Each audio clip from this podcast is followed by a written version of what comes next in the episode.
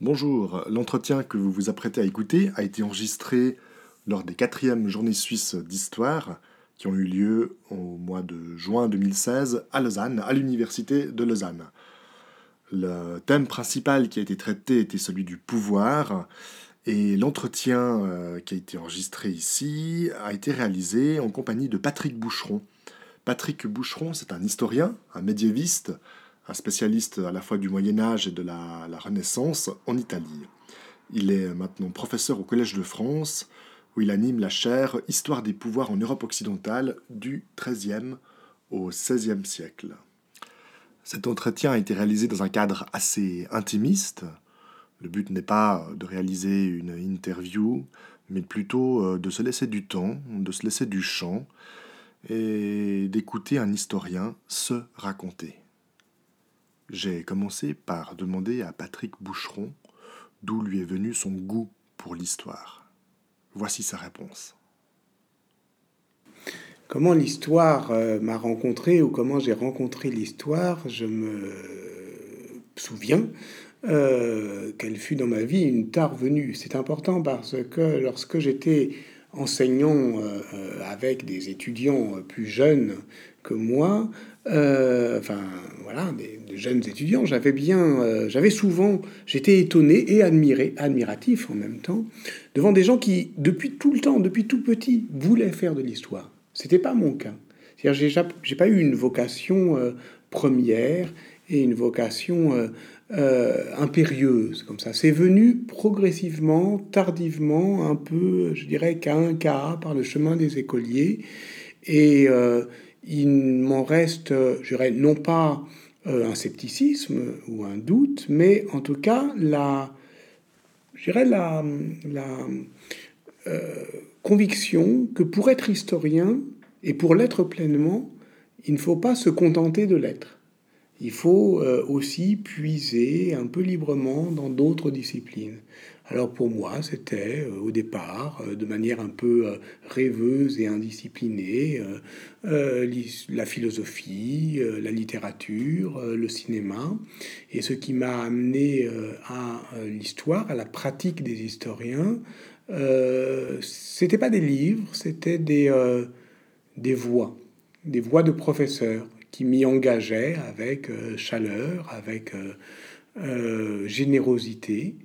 Et c'est en les entendant, alors je peux les citer, c'était mes professeurs à l'école normale supérieure de Saint-Cloud, euh, Jean-Louis Biget, Yvon Thébert, c'est à les entendre et à les suivre aussi parce qu'ils nous avaient emmenés dans des voyages d'études au bord de la Méditerranée, voilà, arrivé euh, euh, l'Italie, que j'ai compris que bah, d'abord l'histoire c'était des lieux. Et des lieux où on pouvait s'installer, prendre son temps, ouvrir les yeux garder euh, les yeux ouverts sur des lieux qui eux-mêmes étaient ouverts, et qu'il y avait des lieux pour l'histoire et qu'on pouvait se délivrer comme ça, dans tous les sens du terme, c'est-à-dire euh, euh, sortir de ses livres, voilà. en, allant voir ailleurs. Donc pour moi, c'était ça l'histoire. C'était une science de grand vent, de plein air, et dans lequel euh, ce grand vent et, ce plein air résonnaient des voix fortes et généreuses. Voilà. Euh, un art de la voix, bon, de, de, de, donner de la voix. Et puis plus tard, je me suis rendu compte, et c'était une bonne surprise, qu'il y avait aussi des lieux où cette voix se posait, et c'était des livres. Euh, et que dans certains livres, alors là c'est plutôt les livres de Georges Duby par exemple, fut un médiéviste important pour moi, mais un médiéviste que je lisais surtout, euh, on pouvait retrouver euh, le grain vibrant euh, de la voix. Mais dans les deux cas, écouter, lire, l'histoire devait être un art de l'émancipation. On y retrouve un petit peu ce que je tentais de dire ce matin à Lausanne.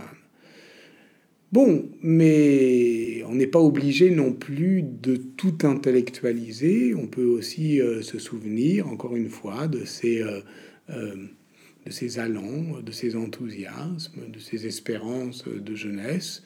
Et moi, j'aimais l'Italie. Voilà, c'est aussi simple que ça. j'aimais passer les Alpes pour voir, et plus que voir, pour vivre cette expérience-là d'être en Italie.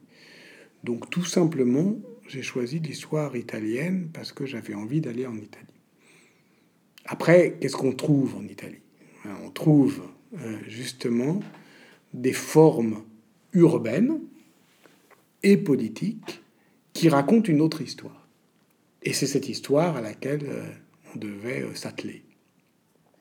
J'imagine que le contraste doit être effectivement assez énorme entre, puisque vous êtes aussi un historien, on va le dire, du politique, euh, les contrastes doivent être assez importants entre ce que vous avez pu étudier concernant l'histoire de France et puis vous voilà débarquer en Italie où, où la notion du politique, même particulièrement dans le cadre du, de la période médiévale, prend de toute autre couleur, non? Oui. Alors d'ailleurs, je n'ai pas commencé à travailler sur l'expérience communale mais plus tardivement euh, sur le moyen, la fin du Moyen Âge et donc le moment princier, hein, l'état princier.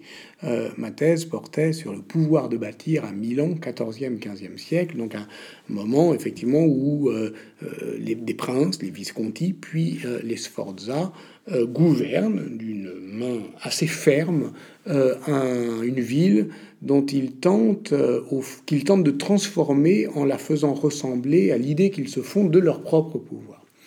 Donc c'est un moment assez autoritaire où, euh, d'une certaine manière, euh, cet art de, de transformer les villes se met au service d'un pouvoir assez, disons, en voie d'absolutisation.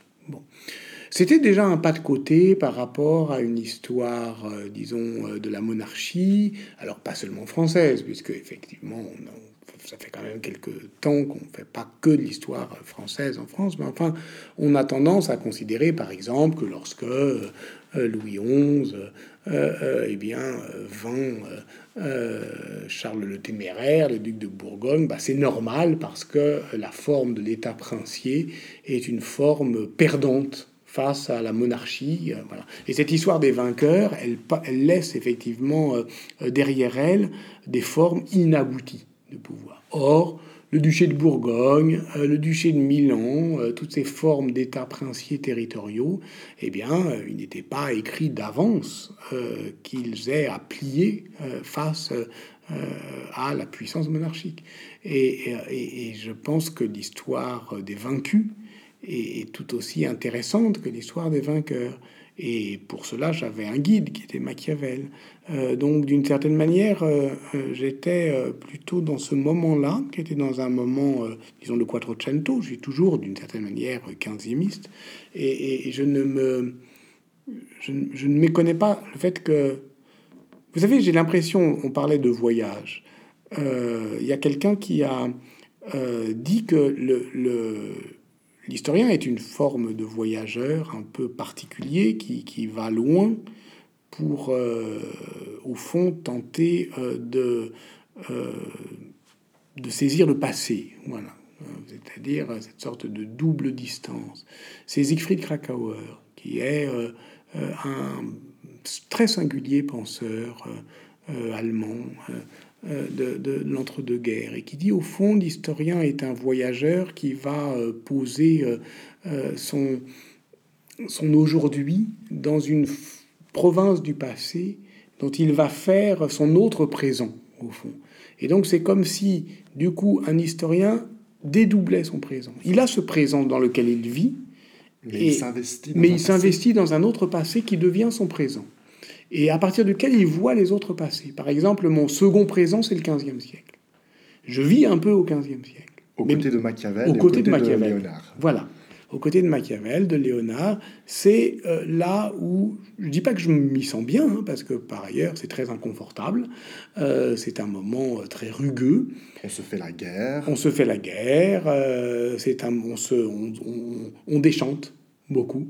On avait de grandes espérances. Euh, sur lesquels on peut mettre des mots, des noms pompeux, Renaissance italienne, etc. On pensait, euh, en tout cas lorsqu'on était italien, euh, florentin au XVe siècle, que tant de beauté allait pouvoir tant de beauté accumulée, allait pouvoir euh, nous protéger contre la méchanceté du monde, et vient la Furia Française, qui balaye tout sur son passage. La Furia Française C'est-à-dire euh, euh, ces armées qui passent les Alpes, elles aussi, celles de Charles VIII, puis de Louis XII, qui viennent imposer non seulement une nouvelle manière de faire la guerre, mais une manière de détruire les États. Il faut comprendre ce que c'était que les guerres d'Italie. C'est-à-dire que euh, les guerres d'Italie sont des guerres euh, qui détruisent un système politique. Et ce système politique, il était fragilisé par l'incroyable, euh, mais ça ils ne le savaient pas, par l'incroyable sentiment de supériorité culturelle qu'avaient les Italiens. Ils pensaient que rien ne pouvait leur arriver, tellement ils s'environnaient de beauté. Ben voilà, ça, ça, ça, s'est pas passé comme ça. Et l'homme de ce désenchantement, c'est Machiavel. Donc c'est assurément pas une période euh, confortable. Euh, mais c'est une période à partir de laquelle je vois les autres, et y compris le passé communal, voilà, qui pour moi est un passé, c'est vrai. Euh, et, donc, évidemment, une ressource, parce que le passé est une ressource. Et donc, pour ceux qui voient, au fond, s'effondrer leurs espérances, eh bien, il y a une exigence, qui est une exigence critique d'aller trouver ailleurs dans le passé euh, de quoi se réencourager. Voilà. Donc pour moi, l'Italie, c'est ça aussi. C'est des, des formes politiques instables, elles le sont encore aujourd'hui, décevantes, elles le sont encore aujourd'hui, euh, où on ne peut observer plus rapidement qu'ailleurs des moment de politisation et de, dépolitisation, de découragement et de réencouragement, de désenchantement et de réenchantement. Et donc, pour moi, j'allais chercher en Italie, si vous me m'amenez vers une sorte de confession politique, euh, une euh, histoire qui n'était pas écrite d'avance, qui au moment même où je commençais mes études dans les années euh, 80, 82, seconde moitié des années 80, 90, 2000 ensuite, était un peu décourageante parce que voilà, faut voir ce que c'est aussi que l'Italie berlusconienne. Euh, ça a été, et on ne l'a pas vraiment compris sur le moment, euh, une forme de laboratoire pour l'Europe de la dépolitisation. Euh, de la montée des populismes. des populismes par la société du, spectacle, etc. Puis aussi, ce qui était important pour bon, disons la gauche, euh, c'était euh, de que là, c'est euh, c'est expérimenté cruellement l'inefficacité de la, on va dire, de l'accusation de fascisme. C'est-à-dire qu'on pouvait jeter à la face des adversaires rigolards l'accusation de fascisme, ça ne prenait pas, ni sur eux, ni sur leurs électeurs. Et donc, euh, bah, c'est ce qui est aujourd'hui et de manière dramatique et, accélérée. Euh, je dirais le, moment européen non démocratique, mais vu euh, voilà, de la Hongrie, de toute l'Europe centrale, c'est qu'on voit bien que c'est pas en allant chercher dans le passé des mots voilà, du passé, justement. Des mots MAUX. Oui, voilà, c'est-à-dire de tout ce qui est venu nous blesser, euh, qu'on peut euh, se soigner de, des mots qui viennent. Voilà. Donc, on a une sorte d'exigence, de lucidité et aussi d'inventivité littéraire pour trouver les mots de ce qui vient.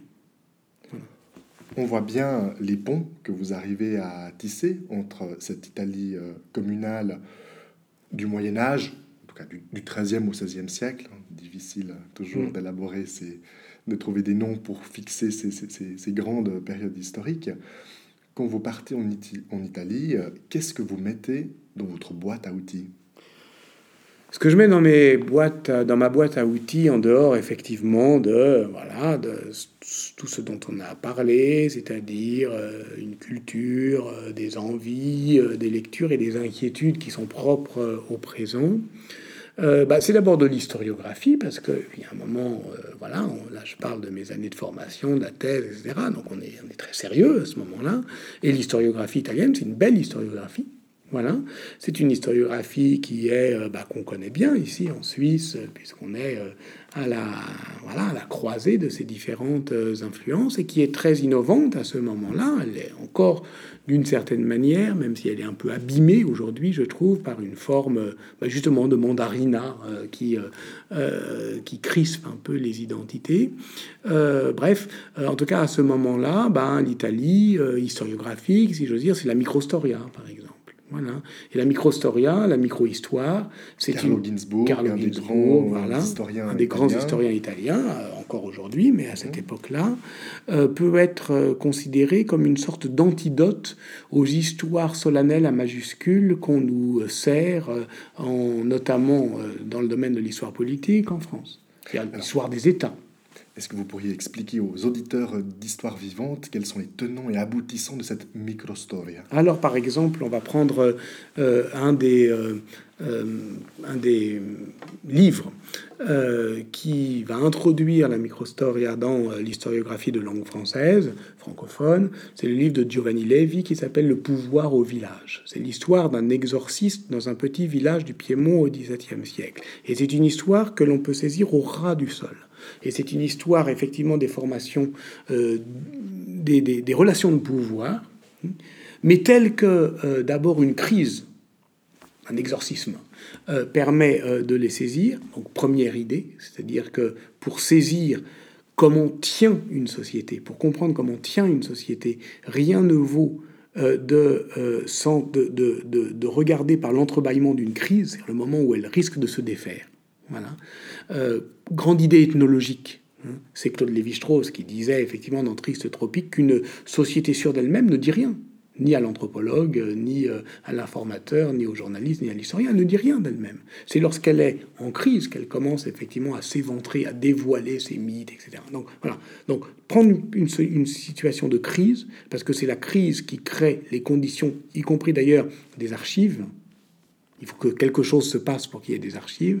Ces archives, elles, sont, euh, elles documentent intensément un lieu, et donc à partir de ce lieu, essayer de reconstituer ce qu'est une histoire du pouvoir. Mais ça veut dire pas voir les choses d'en haut, à partir de grandes idées solennelles, l'État, l'Église, etc., mais voir comment d'en bas se construit les pouvoirs. Voilà. Se construit. Alors moi, je travaillais sur la construction. Je travaillais sur les chantiers. Je travaillais sur euh, l'espace, sur la manière dont on construit la ville, mais pas forcément en lui imposant des grands monuments, mais en situation. C'est-à-dire comment euh, les euh, habitants qui la vivent, y travaillent, la décrivent aussi, la parlent, la ville, la transforment en y vivant, en y travaillant, en la parlant, comment en situation il trame le sens social des lieux. Donc, comment d'une certaine manière de cet espace urbain, eh bien, on pourrait dire que c'est une sorte de coproduction entre ceux qui gouvernent et ceux qui sont gouvernés. Donc, on a une, une histoire qui est beaucoup plus large, participative, on dirait aujourd'hui, et depuis le bas. Voilà.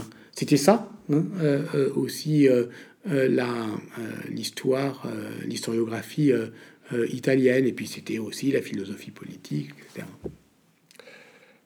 Vous avez un, certain talent dans, votre, dans votre ouvrage Conjurer la peur en 2013, dans la mesure où, vous utilisez votre voix, vous posez votre voix face à une fresque. Cette fresque, c'est celle qu'on appelle la fresque du bon gouvernement. Il faudrait l'appeler la fresque du bon et, du mauvais gouvernement. Mmh. Hein, elle a été peinte au début du XIVe siècle par euh, Ambrogio Lorenzetti elle se trouve, euh, elle se trouve au, Palazzo Pubblico de Sienne, hein, face à la, Piazza del, Campo.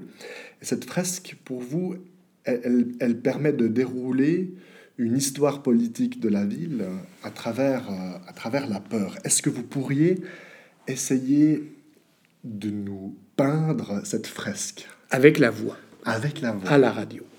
Euh, pour le faire, c'est-à-dire pour tenter de, d'imaginer au sens propre, c'est-à-dire de faire image de quelque chose qu'on ne voit pas, je pourrais m'inspirer d'un professionnel de la parole qui est Bernard d'Ancienne, qui est un prédicateur, qui en parle à des gens qui ne la voient pas en 1427, presque un siècle donc après euh, euh, son euh, exécution par Ambrogio Lorenzetti, et on, a son sermon, il, en parle.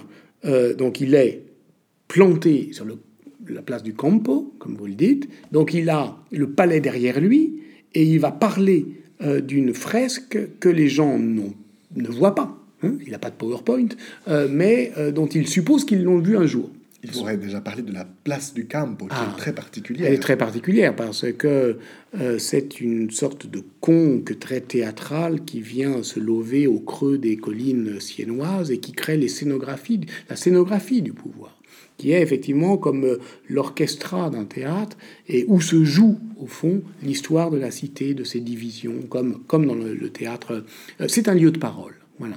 Et c'est un lieu qui a été monumentalisé euh, par, euh, je dirais, euh, bah, le gouvernement des Neufs, qui est le gouvernement commanditaire de la fresque dont on parle, à un moment où justement la commune de Sienne se trouve en danger. En danger de quoi? Bah, De la subversion par un pouvoir autoritaire qu'on appelle seigneurial et que lui appelle tyrannique, parce que justement il jette un mot du passé, tyran c'est le fasciste des années 1338.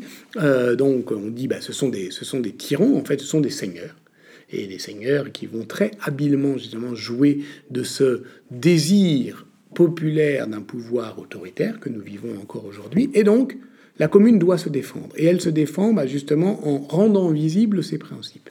Et ce sont ces principes que, euh, euh, que par les pierres, donc le campo, par euh, les mots, mais aussi euh, euh, par les images.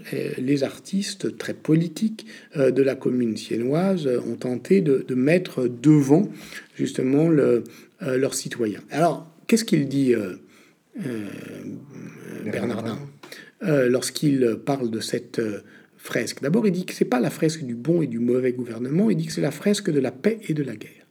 Parce qu'il y a d'un côté l'image d'une ville une ville, une città au sens italien, c'est-à-dire la ville et ses campagnes, qui est pacifiée par la justice. C'est pas seulement qu'elle est en paix, c'est qu'elle est pacifiée par la justice. Parce que, première idée, vous n'aurez pas la paix. Je parle aux gouvernés. Comme euh, Ambrogio Lorenzetti, parle aux gouvernés et aux gouvernants. Vous n'aurez pas la paix si euh, vous euh, ne supportez pas un gouvernement juste. Seule la pacification, enfin la, la, justice sociale peut créer la paix. Et de l'autre côté, un gouvernement injuste qui a créé la guerre civile. Et donc, cette fresque déroule, comme vous le dites bien, au fond, deux scénarios qui sont deux scénarios à partir d'un choix possible. Et ce choix, c'est celui d'une décision politique. Et Ambrogio Lorenzetti met euh, ceux qui gouvernent euh, devant, je dirais, euh, le tableau des conséquences possibles de leur choix, de leur décision. Il tranche, soit, soit. Vous qui gouvernez, parce que ça c'est une, un poème en italien qui court autour des trois murs, euh, de trois murs sur quatre, puisque le quatrième, c'est la fenêtre qui éclaire l'ensemble de la pièce.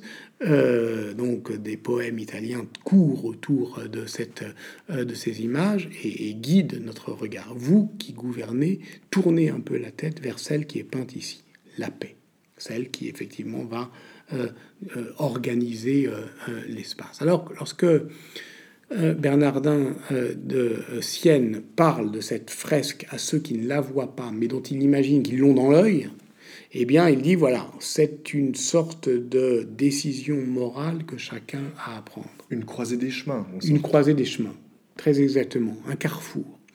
Et moi, ça me touche parce que, d'une certaine manière, cette, ce moment d'incertitude, vous voyez, où là, l'histoire n'est pas du tout solennelle. L'histoire n'est pas, n'est pas écrite. Elle n'est pas, écrite. Elle n'est pas écrite. Elle est en train d'hésiter. Et euh, on est devant l'image comme devant le temps. Et le temps qui hésite. Est-ce que ça va être ceci ou cela? Comme disent les Chinois, les historiens chinois, le drame des historiens, c'est qu'ils connaissent la fin de l'histoire. Et nous savons que le régime, le régime commanditaire de la fresque d'Ambrogio Lorenzetti, il tombe en 1355. Cette histoire se termine mal, mais les histoires se finissent toujours mal. Mais il tombe, et donc le mais, l'image, elle vit encore. Elle vit au sens propre. Elle, nous regarde. On la regarde et elle nous regarde. Et pour des raisons que j'ai tenté d'expliquer. C'est-à-dire qu'il y a une forme d'actualisation de ce message. C'est donc que depuis 1355, on lui trouve une actualité. Au-delà de son sens politique immédiat qui s'est périmé, défendre un régime qui n'est plus. C'est donc qu'il y a quelque chose à trouver. Et je me dis que le travail de l'historien, c'est ça. C'est à la fois de ramener un objet, un artefact, en l'occurrence quelque chose qui est fait de main d'homme, à son contexte, et de comprendre comment, en même temps, il ne se réduit pas à ce contexte. Comment ça peut nous, nous intéresser encore aujourd'hui. C'est-à-dire ce, double mouvement qui est à la fois de mise à distance et de rapprochement. Et c'est pourquoi, effectivement, ce livre est euh, écrit comme il est écrit, c'est-à-dire de manière un peu hésitante, frôleuse, une sorte de, de, gymnastique des rapprochements euh, des, et des éloignements. On se regarde, on regarde, on s'approche, on recule, on essaye de feinter avec euh, cette fresque parce que bah, retrouve le thème de la feinte et de la ruse parce que sinon elle nous domine. Sinon c'est un langage très puissant euh, qui, euh, qui, qui, qui, crée son, une emprise. On ne veut jamais se laisser dominer. Ça une excellente transition euh, sur la conférence que vous venez de donner aujourd'hui lors de ces quatrièmes journées suisses d'histoire. Vous y aviez esquissé la thématique principale de ces quatrièmes journées suisses d'histoire, c'est donc le pouvoir sous toutes ses formes, comment on, comment on administre, comment on, y résiste. Vous avez euh, effectué une sorte de pas de côté, puisque vous n'avez parlé ni d'administration du pouvoir, ni de résistance du pouvoir, mais euh, vous avez esquissé quelque chose qui relèverait du, de la fuite ou du déguerpissement? Est-ce que vous pourriez m'expliquer un peu cela? Oui, j'étais euh, bah, d'abord simplement euh, j'observais qu'en tant que médiéviste, et en particulier, pas seulement d'ailleurs travaillant sur l'histoire euh, euh, urbaine, mais aussi sur l'histoire rurale, ben, l'histoire rurale, c'est évidemment l'histoire des seigneurs qui organisent autour d'eux le peuplement. Ce sont donc des entrepreneurs en peuplement. Ils ont besoin qu'autour de leur château s'organisent des communautés qui sont des communautés contribuantes des villages qui vont euh, dominer, euh, c'est-à-dire dont ils vont euh, prendre une partie, prélever une partie, non pas de la force de travail, ça c'est le système esclavagiste, mais du produit de ce travail, c'est le système féodal. Donc ils ont besoin que les, les, les, les paysans demeurent. c'est d'ailleurs comme ça qu'on les appelle des manants, ceux qui restent là. Bon. Euh, ça veut dire qu'ils peuvent décider de ne pas rester là, ils peuvent décider de s'enfuir, et rien ne n'effraie davantage un seigneur que le déguerpissement. Vous me direz, c'est pas possible, mais si c'est possible, c'est toujours possible. La société médiévale est beaucoup plus fluide euh, euh, qu'on ne l'imagine. Il y a du jeu. Il y a toujours le même maillage. Voilà, voilà. C'est un. On n'est on pas tenu d'aussi près que les historiens ont longtemps voulu le, le, croire. Et à partir de là, euh, pour le comprendre, et eh bien dans ce cas-là, effectivement, il y a euh, euh, la nécessité d'aller chercher ailleurs ces modèles de philosophie politique. Et c'est pour ça que je citais un anthropologue politiste qui s'appelle James Scott, qui a travaillé sur l'infrapolitique, cet art de résister, non pas en se révoltant, mais en feintant, en rusant, en maquillant, en, en, dosant notre adhésion au pouvoir et d'où évidemment euh, la défection. On le sait bien d'ailleurs. Euh, ça, c'est un, euh, c'est un autre sociologue américain qui s'appelle Hirschman qui a montré que la défection, c'était une arme très puissante, c'était la force des faibles. Voilà. Euh, il prenait des, exemples qui étaient triviaux, hein, qui sont des exemples euh, de la consommation américaine. Américaine. voilà, vous aimez manger vos cornflakes, et puis à un moment, eh ben, votre marque préférée de cornflakes change la recette sans vous, sans vous prévenir. Qu'est-ce que vous faites? Il y en a un certain nombre qui vont sans doute écrire des lettres de protestation, d'autres, parce qu'on est aux États-Unis, vont s'organiser en tant que groupe de consommateurs, mais la plupart vont simplement changer de marque de, de cornflakes. Et ça, c'est évidemment beaucoup plus embarrassant pour l'entrepreneur, c'est la défection, mais d'une certaine manière. On voit bien que euh, la crise euh, politique, qui est la crise euh, vraiment très pernicieuse, c'est la défection. la défection électorale, ce qu'on appelle, en l'euphémisant, voilà, l'abstention. La dépolitisation. La dépolitisation. Voilà. Le désœuvrement. c'est quelque chose qui, aujourd'hui, est vraiment, à mon avis, la maladie mortelle des démocraties. C'est-à-dire, qu'est-ce qui se passe? On n'est même pas obligé, on même pas obligé de, parler de contre-conduite organisée du type, euh, voilà, euh, euh, grève des contribuables, et qui a, qui a par ailleurs toujours des relents populistes désagréables, mais simplement cette déprise progressive qui résulte d'une euh, d'une, oui, ce que vous dites, d'une dépolitisation. D'un sentiment d'impuissance D'un sentiment d'impuissance, d'impuissance de soi-même face à l'État et de l'État face à soi-même. Et là, on rentre dans une zone dangereuse. Et euh, c'est à...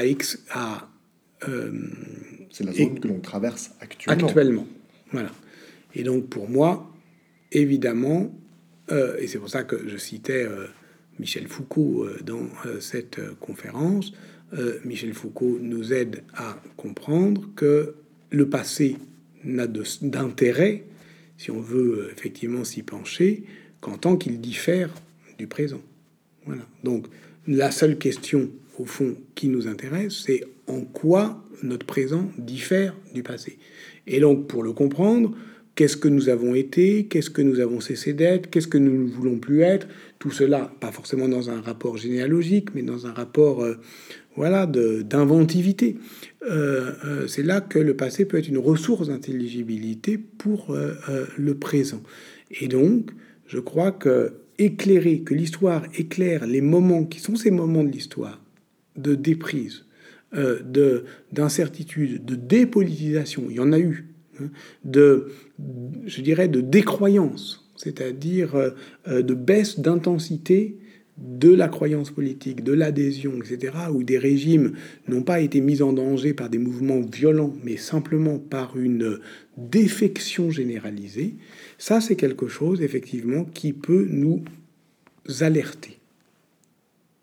Est-ce qu'il n'y a pas un jeu en fait du, du collectif à l'individuel, puisque d'un point de vue individuel, cet art du, du déguerpissement peut être à la fois salvateur, oui. mais s'il est pratiqué... Euh, par l'ensemble de la communauté, alors ce n'est plus un déguerpissement, c'est une, c'est une fuite généralisée. C'est une fuite généralisée. Mais écoutez, je pense que de toute façon, notre... Euh, notre euh, comment dire La manière la plus simple de faire comprendre cela, parce que je crois que là, c'est quelque chose qui est très précis et très concret dans notre manière d'organiser nos vies, c'est qu'est-ce qu'on fait de notre espace numérique. Euh, là, on n'est pas dans l'empire, on est dans l'emprise. Euh, on a euh, à peu près tous les mêmes smartphones, on en a eu envie, hein. on les a achetés parce qu'on croyait en avoir besoin. Je me permettrais de vous faire remarquer que le vôtre a l'air plus moderne que le mien. Oui, mais voilà, vous voyez que j'ai beaucoup de progrès à faire de ce point de vue-là. Je ne suis pas du tout dans la déprise. mais voilà, nous savons maintenant, aujourd'hui, que Internet, disons, pour lui donner un terme juridique, est un lieu réversible. C'est-à-dire que c'est un lieu qui est un lieu de pouvoir, mais qui peut se renverser, se retourner en contre-pouvoir. Nous avons compris que tous ces instruments n'étaient pas là pour nous libérer, euh, mais nous ne voulons pas pour autant complètement les abandonner, pas encore, pas tout de suite, pas maintenant, pas comme ça, euh, parce que nous savons que peut-être avec eux nous pouvons inventer des manières de ruser Donc le déguerpissement, ça ne veut pas dire partir sur une île. Ça peut vouloir dire... bah, peut-être que à certains moments, on va se dire qu'il est raisonnable de décliquer un certain nombre de fonctions de nos portables de ne pas euh, se laisser euh, euh, situer par les partout, tout le temps, en toute occasion, par les systèmes de géolocalisation. Ce sont des petites choses, mais des petites choses qui sont à nos mains. Donc, je ne sais pas si j'utilise cela comme exemple ou comme métaphore, mais je pense qu'il y a là un enjeu de toute façon très puissant qui est celui de comprendre que de toute façon, ce sont les mêmes lieux qui peuvent se renverser, se retourner comme des gants, qui sont des lieux de pouvoir et des lieux de résistance à ce pouvoir. Voilà. Euh, c'est pour ça que, au fond, euh, toutes les formes aujourd'hui de, je dirais, politiques, qui, à tort ou à raison, sont euh, considérées comme euh, porteuses d'espoir, le mouvement des places, disons, sont des lieux d'occupation. Occuper les lieux. Et occuper des lieux qui, sont, qui peuvent être des lieux de célébration, Wall Street, et qui euh, deviennent des lieux contestataires simplement parce qu'on y est. Voilà. Et ça, c'est quelque chose de très, euh, de très important. La force du nombre, Parfois, il n'y a pas le nombre, hein, ça fait pareil. Euh, mais, mais, mais, parfois, il y, a le nombre. La force du nombre, la force de l'occupation, euh, évidemment, sont des ressources très puissantes et que l'histoire nous apprend à ne pas négliger.